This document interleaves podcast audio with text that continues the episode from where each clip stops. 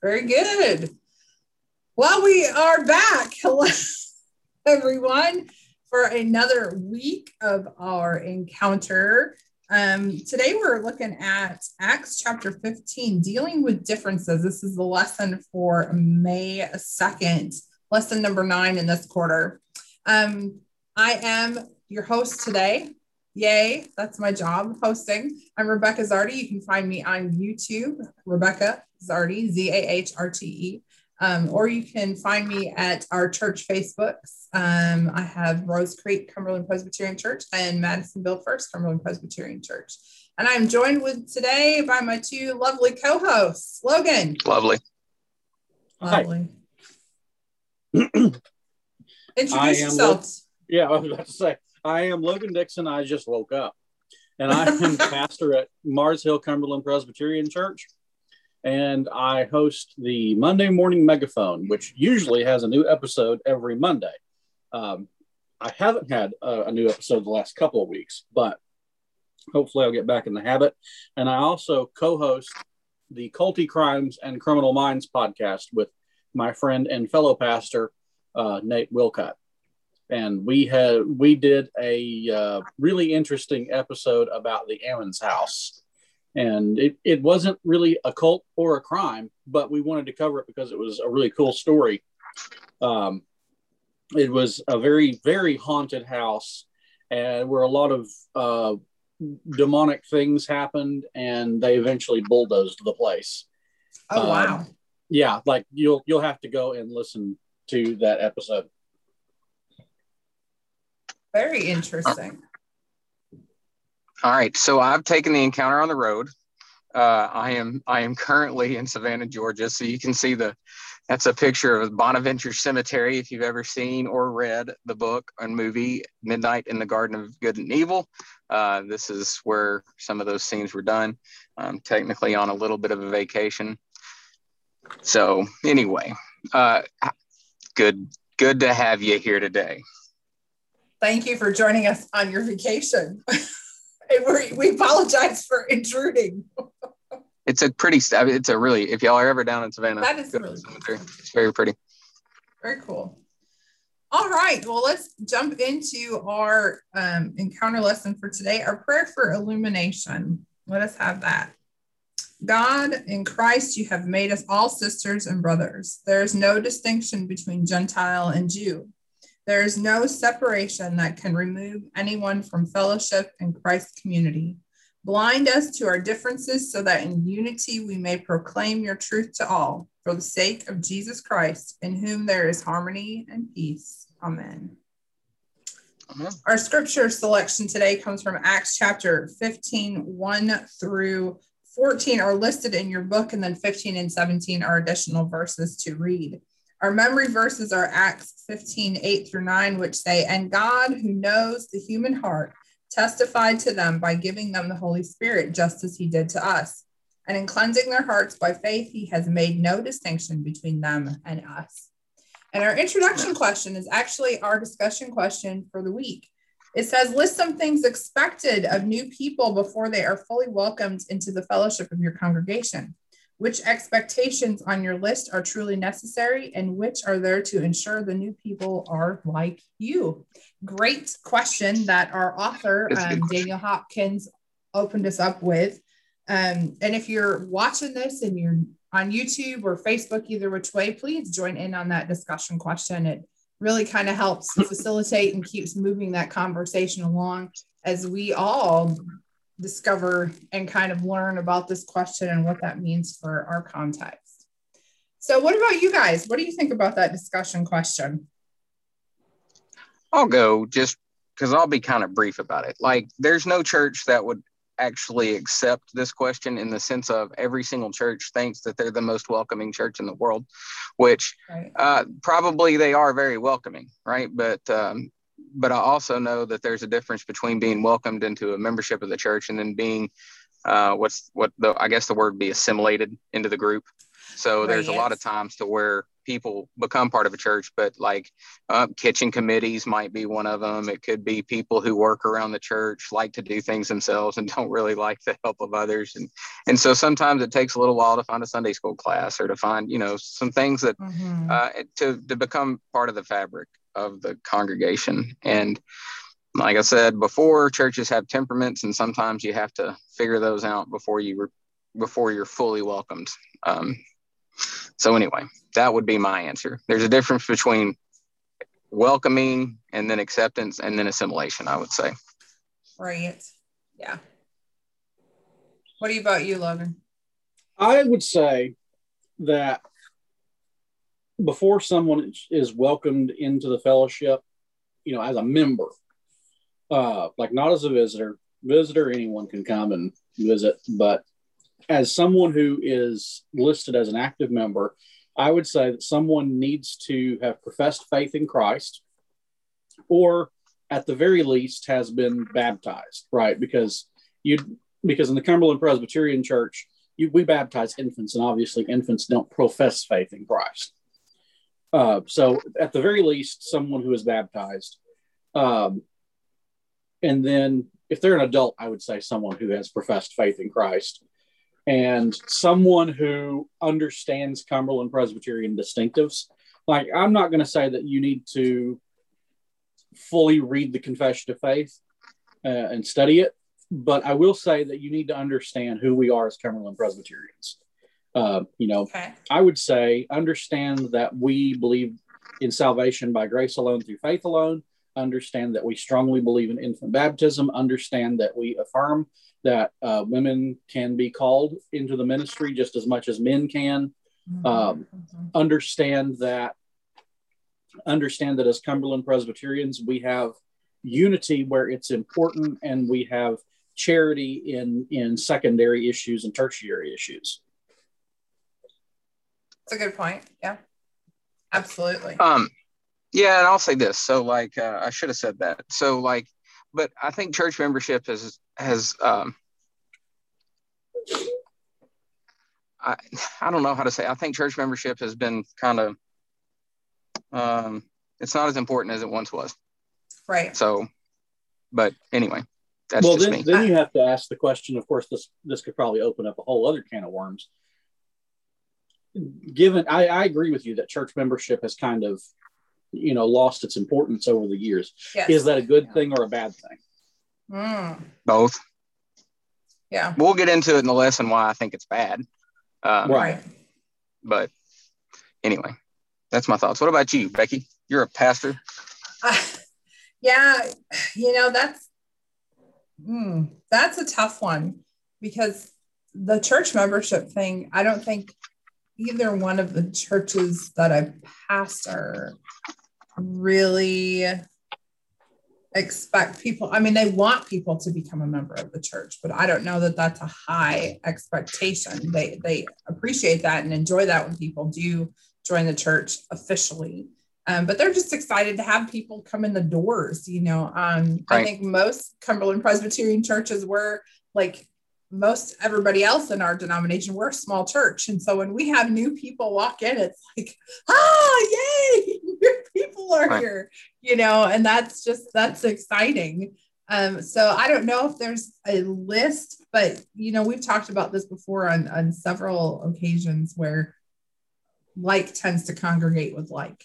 Um, so people may come in and, and try out our church or hang out with us for a couple of Sundays you know but if if there's not any kind of commonalities in between the personalities or how they appreciate our worship style um they're not going to stick around um yeah. you know so I, I don't know if there's really a list per se um but i know there's always the, that unspoken um coming from the background that i came from um there's one of the churches that i attended um, when I was in my 20s and um, before I left church entirely. I always felt like an outcast in that church because they were more of the affluent church in the community, one of the more affluent churches, and I was not at all affluent at that time. And so I felt, even though I don't know that anybody made me feel like an outcast. I felt like an outcast because I didn't have the fancy clothes, I didn't drive the fancy car, you know, and I just showed up in what what I had. And so I think there's that too that sometimes you may not mean to look down on people when they're coming through the door, but there's just, I don't know, some unspoken something. Yeah.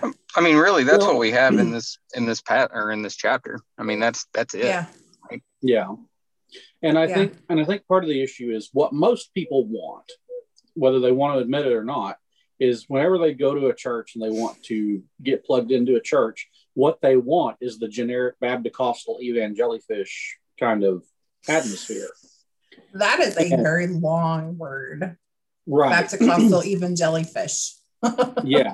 Well, that's what they want. And right. And so whenever they visit a Cumberland Presbyterian church, they come for two or three weeks and they either leave or they join the church. But when they join the church, they don't understand what a Cumberland Presbyterian is or right. what the denomination is because we have very few references in our sermons or or the liturgy of our worship service to the confession of faith or the catechism and it's to our own detriment because yeah. we attract people who don't want what we're offering well I've, and i've also said and i think it's a strength of our church and it's a weakness of our church you know like the sure. um in, in the sense of we've never been, or at least I've never experienced a Cumberland Presbyterian being sectarian.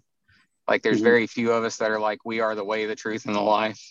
Right? right. And so what I've seen in my 15, 20 years in the church is when our youngins grow up and they get married, because our Cumberland Pres, we don't have that sectarianism. Like if they marry, if if one of our kids marry a Baptist, it's just easier to go to the Baptist church. And Cumberland Presbyterians right. are like, oh, I'm glad that they're still going to church, and right. we, we don't make it yeah. an issue, and well, so we lose a lot. Of, I think we lose some kids that way.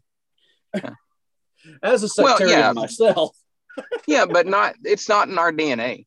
We're just not right. that yeah. church. We're not Church of Christ. We're not Catholic. We're no. not like the independent Reformed Baptist. I mean, we're just we're we're a pretty ecumenical bunch, and that, again, yeah. there's a strength because I think that's the way a church should operate. But the problem is, is that you also don't have you haven't pushed your distinctives enough to where it's really easy for one of us, you know, when we move out of our home church and we go somewhere else and there's like a really good Methodist church, then we're okay with that. Or if there's right. a really good Baptist church, we're okay with that, right?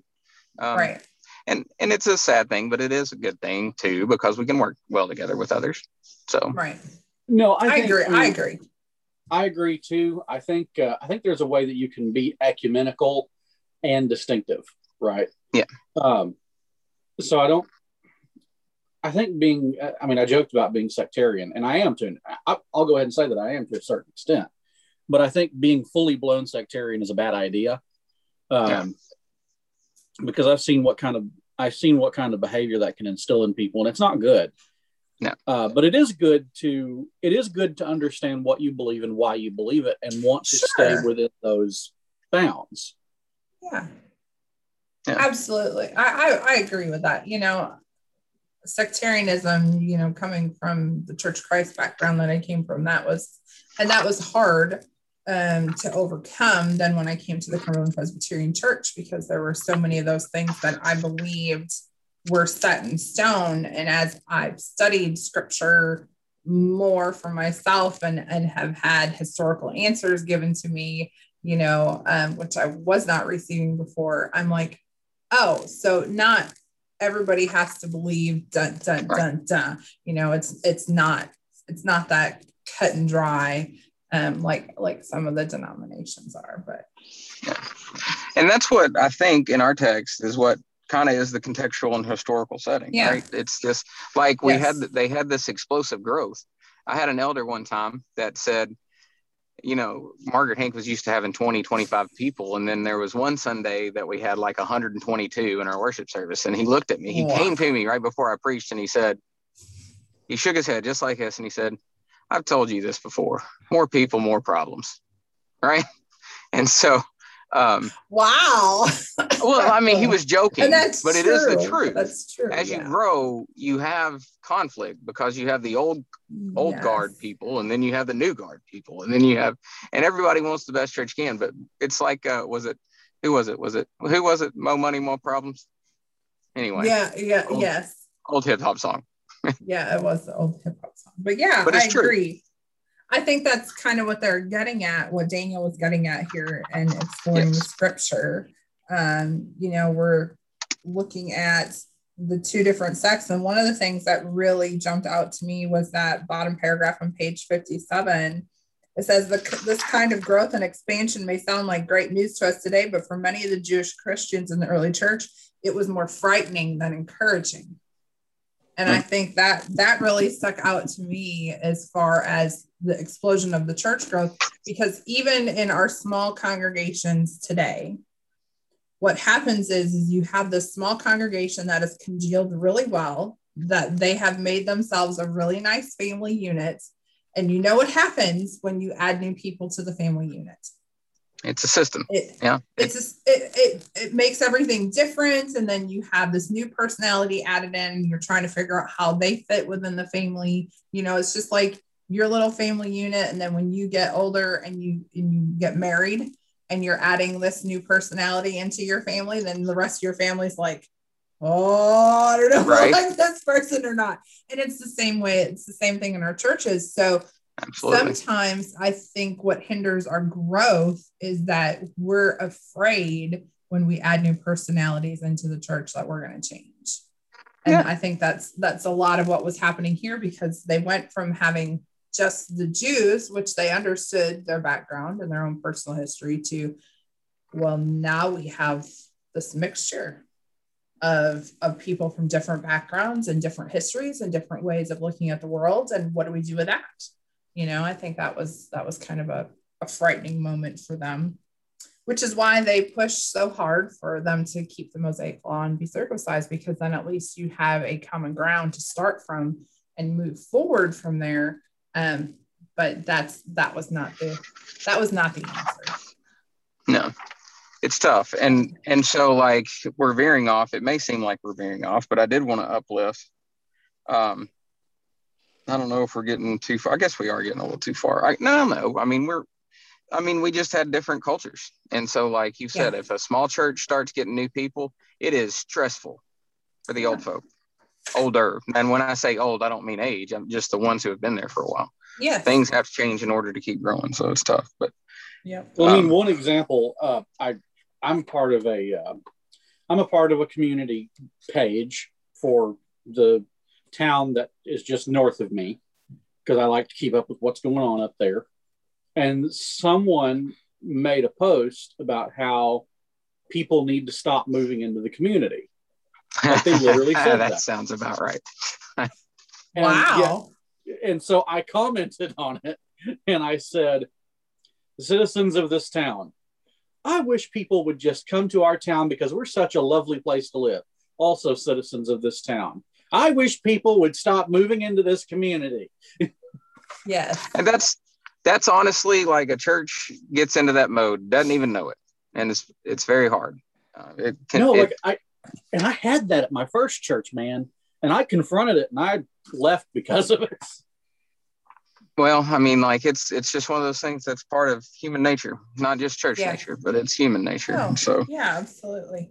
Because anytime you you change something, it makes it different, and that's hard to that's hard to deal with.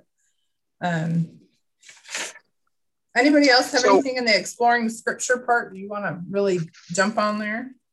nah i'm good Okay. They had a really well.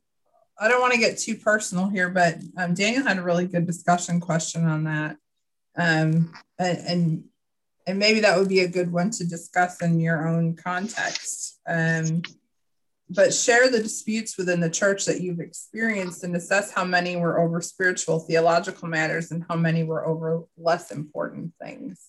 Um, you know, I that's a good gauge of- to see if oh, go ahead sorry I think from all of our histories, we can say that the majority of the disputes were probably over things that were not theological or spiritual in matter. right. Because I, I think, well, and I think part of that is because our people don't think theologically, which is honestly terrible. But yeah, um, it is what it is. I mean, because whenever people think about theology, they just think about the boring, the, the boring educational aspect of it. Right. And really, we're really we're all theologians. The only question is, are you a good one or a bad one? And the problem is, most of us are bad ones. Yeah. yeah. Um, I would also say that question is just a pretty good question to ask if you're to see if your church is an inward focused church too. Like, yeah. yes, I did say in a sermon a couple weeks back. Um, you know, I, there not one time have I ever had someone come into the session meeting mad because we haven't added enough people to the church roll or professions of faith. I've never had nobody's ever gotten mad about that in in a session right. meeting ever. Um, and so you know, and I was the preacher of a church for 15 years or 13 years. My fault too. So anyway, right. We just uh, we get right. focused on on certain things, but yeah, in here, absolutely. Okay, so that's a good question for you teachers to discuss with your uh, your group this week to really assess and think about that in in your own personal context. What about digging deeper? What do we have there? I thought maybe this would be a good time for us to um, talk about why we're Presbyterian, why we have the Presbyterian portion of our name, right? Uh, because this is the go-to of how we settle differences, um, and and so, um, and then I'll preface that by saying the hard part. This is why church membership has has broken down. Um, you have to be committed to the fellowship in order for this to work well like you have mm-hmm. to submit to your church. In turn, the church submits to presbytery. In turn, the presbytery submits to synod, synod to the general assembly in some sense. Um, we're a little different than mainline Presbyterians that the church retains a lot of local control, but still nonetheless. Um, it has to be a commitment to either the confession or to the church itself, whatever you mm-hmm. want to say, for this to really work well. But mm-hmm. um, but I thought it would might be good for folks to understand why we're the Presbyterian part of our uh, of our heritage. So at least church history in general, I'm going to say has three different modes of church government. Uh, I was wondering, I didn't know if that was a cat outside of my car. Anyway, he was yeah. he was um, so you have what's called an Episcopal church or a bishop-led church. That would be like your Methodist and your Catholics and your Episcopals, where you have a bishop led, where there's a bishop district a bishop as a district superintendent, and you have a little bit of a hierarchy. In the Catholic Church, of course, you have uh, the Vicar of Christ, uh, the Pope, and and he is the head of the church. Um, in the Methodist Church, like for instance, pastors get placed by the bishop. Like the local church doesn't have the autonomy to simply hire a minister, but the bishop places. And then in art, so then and then on the on the other side you have congregational churches which are like some baptist churches church of christ to where you retain complete autonomy right so your church can do mm-hmm. whatever it wants to without regards to what a higher body because there is no higher body uh, would say you also are ordained through the local church when you have a congregational model um, then you have the Presbyterian system, which is kind of, I think, an in between where basically your presbyteries act as bishops, but it's not one individual that gets to call the shots, but the representatives from elders and pastors from each individual church as a collective body vote on motions or whatnot. And then those mm-hmm. are binding on the local churches. So I, I hope that makes sense. But Logan, you're a nerd. So if, if I, if I have made things entirely too simple, correct me where I did. Oh no, I mean I, I think that's I think that's a great explanation. Um, and and I think and this goes back to what I said earlier about how what a lot of people want is like the whole Babdicostal evangelifish experience. Like they don't understand what the word Presbyterian means, and that's mm-hmm. not necessarily their fault. They they have to be taught right. that. Um, right. It's just that whenever they get into a church, like let's say they come and visit a Cumberland Presbyterian church, um, and they visit for a few weeks and they want to know what Presbyterian means, and then we proceed to explain that to them Uh-huh. Some people might be put off by that because they think the church should have autonomy, or they think the pastor in session should have more control, or they think the congregation as a whole should have more control because that whole uh, that whole autonomous form of church government, which is you know rooted in like Southern Baptists and stuff, that that whole thing has just infiltrated the South and infiltrated really the, the nation as a whole. And so everyone who goes to a church just assumes the church has the church as a congregation has all this mm-hmm. control. Mm-hmm. And that's not necessarily the case. Mm-hmm. And and they also assume that the church that the congregation should have that much control. And right. and again, I don't think that's the case. So, like whenever I came up before Presbytery to come under the care of the Arkansas Presbytery, one of the first questions I was asked was, "What do you think of Presbyterian church government?" And I had already studied the issue, so I kind of knew what it was all about. And I said, I think a Presbyterian form of church government is practical and biblical, and I think an autonomous ch- form of church government is is unbiblical and almost evil because you're giving you're giving every single person in the congregation whether they've been a faithful Christian for 30 years or a new member for two days, the same voting power. And I don't think that works or should work. Like the session, who is supposed to be made up of mature, godly men and women, should have control in the church. Hmm. Yeah. Um, or be responsible for for discerning the witness of the Holy Spirit. How's that? Yeah. Right. Controls. Yeah. I don't like the word control. I think because we we we just in our day and age everything's a power dynamic and i think yes. if you're a faithful elder or if you're if you're a faithful even if you're a faithful session or presbytery your goal isn't necessarily to exercise power as much as it is to discern the the moving of the holy spirit and to make mm-hmm. sure that our churches are aligned uh, with with what God is calling us to be. Mm-hmm. Now, it's just mm-hmm. easy to denigrate down to the lowest common denominator. I get that, but I think in Acts chapter 15, you, you're given the model where Paul and Barnabas had been working with these local churches that were Gentile. And then you had these other ones uh, that, like, it, it manifests itself in Galatians probably most, where Peter is kind of hanging out with the Jewish folk. And what do you do? Do Peter and Paul like have like Bible fight night, fight club, and whoever reigns victorious gets gets in? Or, right, or what they right. did, they they went they went to at least the recognized elders um, at the time, the apostles or whatnot. They pleaded their case, and then with you know that council, the Jerusalem council, yes. said, "Here's the things," and and so then you know now the hard part then is it, it worked well in the first church because people were committed to uh, the the church so they could i don't know how well. I mean if you went back and said this is what the apostle said there was probably some in every church that said who are they? But i think for the mm-hmm. most part the body of christ said all right that's what we've decided. Let's go with it right? Right. So and then, right. i don't know yeah no i agree. I think there's some really good points that comes out of the scripture in acts 15 is first of all in verse 6 or 7 it says there had been much debate.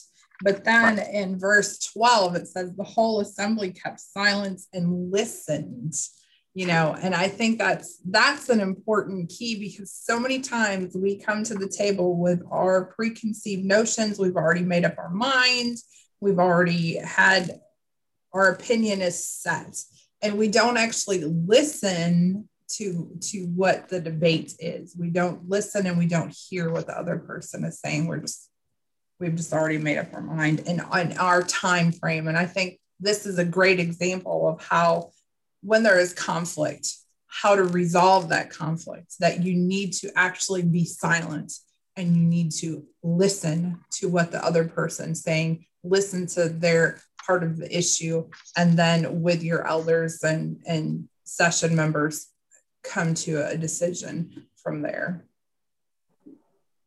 and that's something yep. we've forgot you know we've just we've kind of lost that in our yeah in our, in our current culture that is not yeah, a we have not a thing so like I think our current culture is reflected in the struggles that Presbyterians have. I mean, like if you look at the mm-hmm. government of our civil government, it's based off of Presbyterian form of government. That's where right. they got the idea. where you have representatives. You have a republic, if you will, not a democracy in the sense of we elect elders that then serve the people. Uh, but the people then, so like Logan, you said this. I think I remember, you know, we had some new folks at the Margaret Hank Church and we were going to sell a piece of property. And of course, if we sell a piece, piece of property, it has to go before the presbytery. They just mm. could not get their mind that just the church could just say, let's get everybody together, vote, see what the church does, and then right. do whatever we want to do. And I said, well, that's, that's not how it works. We have a deliberative body who helps us not to be inflamed by our passions, to act just, you know, in the moment. What the Presbyterian setup does is it takes power away from an individual, which is good. It takes mm-hmm. power away from an individual church, not necessarily again to exercise power, but so that you can have a deliberative, thought out process by which a group seeks the wisdom of God, mm-hmm. right? So mm-hmm. I think that's how you're supposed to look at it, uh, and I think right. that's the same, you know. But there's a breakdown like that to where everything in in America right now is quote unquote democratic, to where as long as 51 percent of the people want it, um, then it's fine. But that's just not how we're set up to work, and, and mm-hmm. so there's a struggle there that mirrors society. Well, right. and, and another thing too, like we have to consider that that the kingdom of God is not a democracy, right? Right. So it's not. If the kingdom, if the kingdom of God's not a democracy, why should the church be a democracy? Right. I can go with That's that. True. Yeah. Um, but it's it's hard to. But so what? But but I'll say this. But what the Presbyterian form of government does allow is that people can make impassioned pleas and they can think differently, but you have to meld it together with the deliberative thought of what's going on, right? You can't just yes. act as soon as you can. I think that's really important. No.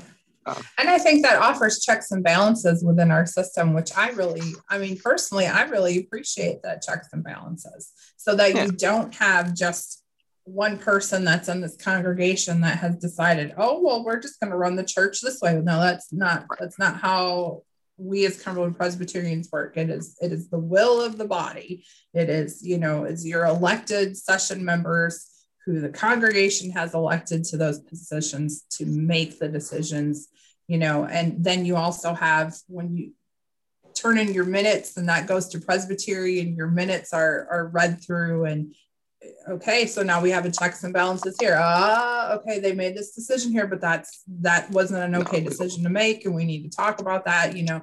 But that that gives everybody i guess equal footing to have that opportunity to to to voice but also what the will of the body is going to do. You know it's that it's again it's that coming together and understanding gives people time to discern the will of god through that as well you know yeah, I think process. we jumped into the learning from the scripture, but on page 60, Daniel writes, well, um, but it, it all goes together. But I think what you just said uh, reflects the very first sentence of page 60, where it says, It is important for us as Christians to understand that it is dangerous to rely only on our personal experiences to understand God and express our faith. Limiting ourselves that way, one might come to the conclusion that only my experiences are true and only my convictions are worthwhile. And anyone who experiences and con- experiences and convictions differ from different from mine must be wrong. And so um, I think that that's what you were saying. I mean, I, yeah, that seems logical to me. Like God works with individuals differently than He does the group in the sense of God is calling you as an individual, yes. as a as a member of that group to do something, but then God also forms and shapes the church as as a body. So like yes. here's the thing: if you're if you're called to preach, if you're really called to preach, then you got to trust God that that's going to be recognized by your elders at some point. Yes. Right. You so you don't Absolutely. have to. Uh, like you can like you can approach your elders and your pastor and say, "Hey, I think I'm called to preach," but then it's going to be the job of your elders to discern whether or not you are, and you've got to deal with their decision one way or the other. Right. And then the presbytery right? Like that's how correct. In the Presbyterian setup, presbyteries are the ones who ordain ministers. In the Episcopal setup, bishops are the one who, I guess, bishops in the college, I guess, whatever you want to call that group, ordain. Uh, an individual church doesn't, but congregationally, then it would be just up to the elders. So most of your Baptist churches or Church Christ, I think the Church Christ don't ordain to ministry; they ordain into being an elder, and then you either teach or you don't. Actually, I think is that right, Becky? They don't have ordained ah. ministers per se. Yeah, per se, I don't remember ever. Yeah, no. Ordination. It's elder so and so. Kind of yeah. pointed to. That's our pastor. Yeah. Yeah. Um, they uh, are the reason why in most southern states you don't have to be an ordained minister to do weddings uh, because they're not ordained ministers they're ordained elders you have to be a recognized uh-huh. head of a church in most southern states to do weddings gotcha. not be ordained so anyway so you do not necessarily if you're an elder you do not have to get online and get like the ordained from the worldwide church of god in jesus christ on the third day of the sixth month or whatever you can actually just do the wedding but um, anyway yeah, I was going to say, in the, state, in the state of Arkansas, you do. you do have to. Gotcha. Yeah. Like in well, in Arkansas, Arkansas, you have to go through that computer ordination. Well, yeah, well, like in Arkansas, the way it works, and this is just, just I know this is off topic, but this is this is kind of interesting. Like in Arkansas, the only thing required of you is that you have a piece of paper from some organization, some 501c3 nonprofit, that says you are uh, allowed to do this and then you take that paper to the courthouse and they only charge you five dollars to put that paper on file yeah. wow well that's you you that's can do what the church of christ stuff that's the church of christ influence yeah. because um but anyway that's the point like they have power within their own body their own little church or big church whatever it may be to recognize someone as a leader in our church you have to go through the process of local session then the presbytery before you're mm-hmm. ordained. Mm-hmm, mm-hmm. Mm-hmm. And and that whole process is it's it's God's discerning. You know, it's people discerning the will of God as to whether or not that you are called to ministry. And I think that's a beautiful process to go through. Um, even though Logan, you you know, it's long and sometimes frustrating, and um, but it went when you come out the other side of it, you recognize the beauty in that and and that there are other people beside yourself who feels called, but there's other people who are coming in agreement with you and saying, yes, this is this is the will of God that you are to be an ordained minister in this in this denomination. And so, and that's a, I think very supportive um, and it's a very beautiful process to have had walk through um, even though at times it was frustrating. and that's that's kind of what's happening here, even in Acts 15, when we're talking about this whole Jew and Gentile thing. It was it was the will of the body came together and really sought the will of God to discern what was the right thing to do in this moment. Um, right. You know, what was the right thing to do here? you had Paul and Barnabas who came before the body, who said, you know, this is what happened.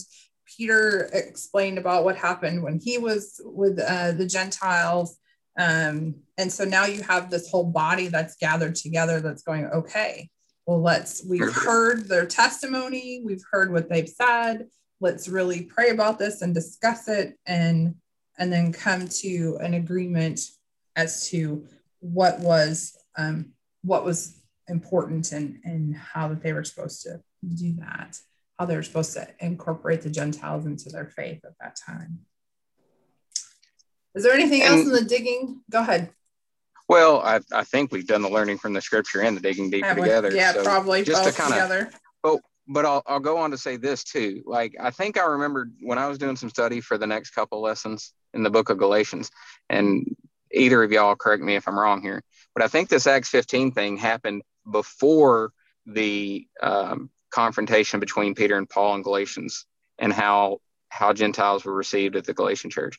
And so I just wanted to bring up the fact that it just because it is that, it's still a struggle. Like if if Presbytery yeah. votes on something that you're very passionate about, you still may like struggle with it, but your commitment has to be with the fellowship of the church unless you just can't support it and then you you probably don't need to be part of that fellowship in the sense of like uh, one of the this only happened to me one time as a pastor. We had something that we were voting on, and um, it was a tight vote. And like I was usually, I think we had the same amount of elders. Terrible. Don't do that. Have an odd number of elders. That way, when you have a majority vote, it's a majority vote. But if then if you have a split vote, um, the moderator becomes the tying vote or the the deciding vote. It's a terrible way to be. Anyway, luckily I didn't have that have to do that, but but the vote was very close. I think it was like five three, something like that. Um, and then after the session meeting, the next Sunday, one of my elders mentioned in their Sunday school class that they didn't agree with with what the session voted, and it caused problems. And so I, I reminded that elder, look, we're a body. Once we vote, that's what we voted. Like whether you did or not, we voted this, and we're part of. Right. We're part. This is how it works. And so, um, but you can still struggle with it, but struggle with it the right way. Like bring it back up in the next session meeting if you want to or whatever. But uh, we have to be careful um, how we cause division or not. And I think that's what happened mm-hmm. in Galatian with Peter and Paul. I mean, like it, but it, it's a struggle. Like it is a struggle, but we pray yeah. that the deliberative process was guided by the Holy Spirit, is what we pray. Right. Mm-hmm. Absolutely. Right. And I would say that if, if it's something you feel strongly about with good reason, um, talk to number one, talk to people who don't agree with you to see if to, to get their perspective and see if maybe you could be wrong. Uh, number two, if you if, if after that you still don't think you're wrong, then just pray about it quietly. Like keep your yap shut and pray about it, and pray that God will vindicate you if you're right. Yeah, and also in the Presbyterian system, you have like if it's a church matter that you think is very vital, you have the Board of Missions, which you can appeal to as well, um, yes. which is the Presbyterial body that deals with the church stuff. And that might be, a, I mean, I've seen it happen to where that was right. Like a pastor did something that wasn't right. Uh, the session didn't necessarily do anything about it. So some members of the session petitioned the the um, Board of Missions to say, hey, let, look at this, right? So, like, it's not all on you either in this type of setting. Like, you don't have to be Clark Kent. Um, we have the checks and balances, as Becky said, and that's important to follow. Absolutely. Absolutely. Anything else on learning from the scripture? Well, I think I've talked a lot, so I'm done. no, you're good. You've had some really good stuff to say. I think Daniel has a great question in his learning of the scripture that goes right along with with what we were just saying. It says, on the bottom of page 60, it says, What if we could be less offended by other people's beliefs or lack thereof and instead meet them with grace and a testimony of the saving work of Christ? Yeah. Yep. Because that's good job, that's Daniel. What it's, that's what it's all about. It's all about us coming together to to build up the kingdom for Christ. It's it's not about our personal issues or um, you know, belief or lack thereof. It's about building the kingdom for God. Yep. All right. How do we apply this to our life? uh, I'll read what Daniel has in that second paragraph in 61.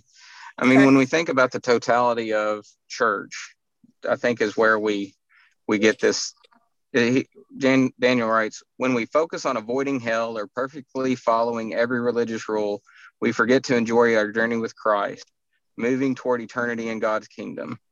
A friend of Philip Yancey's once said that the church had spent so much time putting him in the fear of making mistakes, he had become like an ill taught piano player. He played the songs but never really heard them. His real mm-hmm. concern had become not to make music, but to avoid some flub. Um, mm. That's good. That's, pretty good. good. Like, yeah. right? Like the gospel is supposed to be good news uh, and joyful. Yes. I always, I try to remind myself that. Yeah. What about, uh, I, I mean, like, and I, yeah, go ahead. I'm sorry. Yeah, I was just going to say that if you need help with that, then I recommend a book called The Ragamuffin Gospel by, uh, mm. well, I can't even think of the guy's name now. I want to say uh, he was an ex-Catholic dude, wasn't he? Wait, are you talking about the the singer Rich Mullins, or are you talking about the guy he learned it from? The guy he learned it from. Yeah, what's his name? Like, Brennan Manning. Name. Huh? Brennan Manning. Is that his name? Yes, that's it. Brennan Manning. I, I always get Brennan Manning and Frederick Buechner confused. Um, yes, Brennan Manning. Because they're, okay. they're so similar. Um, but I recommend, which I recommend Frederick Buechner too. Um, they're both of those guys are really big on free grace. Um, but the Ragamuffin Gospel by Brennan Manning is one that I really recommend. If you have, if you feel like you have a hard time with just, you know, I feel like I need to avoid hell and not make mistakes all the time. Brennan Manning will help you appreciate the music, so to speak. That's Brennan awesome. Manning uh, understood grace because he had to use it a lot yep. in his mm. life, and I and I like that. And so, like another one, this sounds stupid, but one of the reasons as to why I love Hank Williams Senior's songs is like he would go on an absolute binge and like mess everything up and then the next morning he would write something like i saw the light right or yeah like just he he was terrible at being a responsible human being but he clung very deeply to god's grace um mm.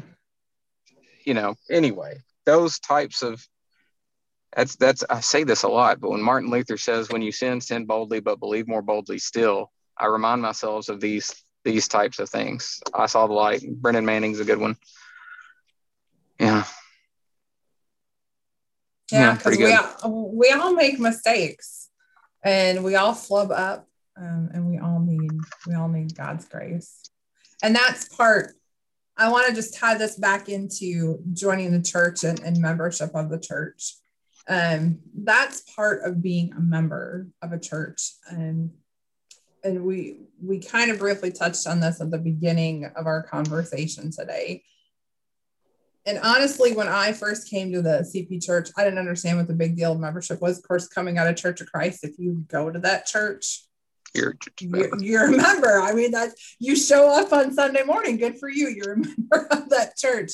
And so I didn't really understand what the importance was of, of becoming an official member of the church.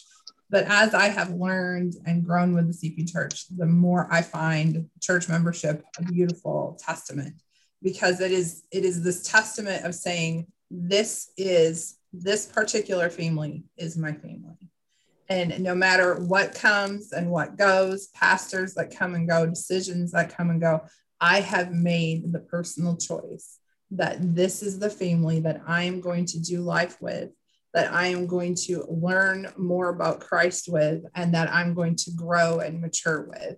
And it is, it is through that profession of faith and membership within that congregation that you are making that bold proclamation public decision that this is the people that you're choosing to do life with and, and learn through the kingdom with. And I think it's a beautiful, beautiful process. And if you're watching this and you have not joined your church and you have just gone to your church forever, really consider um, making that declaration and becoming a member of that church that this is the choice, that these are the people I want to do life with. Don't date your church, marry it. Don't. Yes.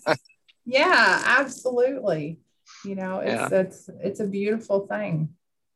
It's it is. I mean, and that's the reflection of the gospel that you you are again. I again I say this a lot, but marriage is the model um, of church membership. You you commit yourself to the church, and the church commits itself to you, and and we're under authority of one another, and we try to live life the best we can being faithful.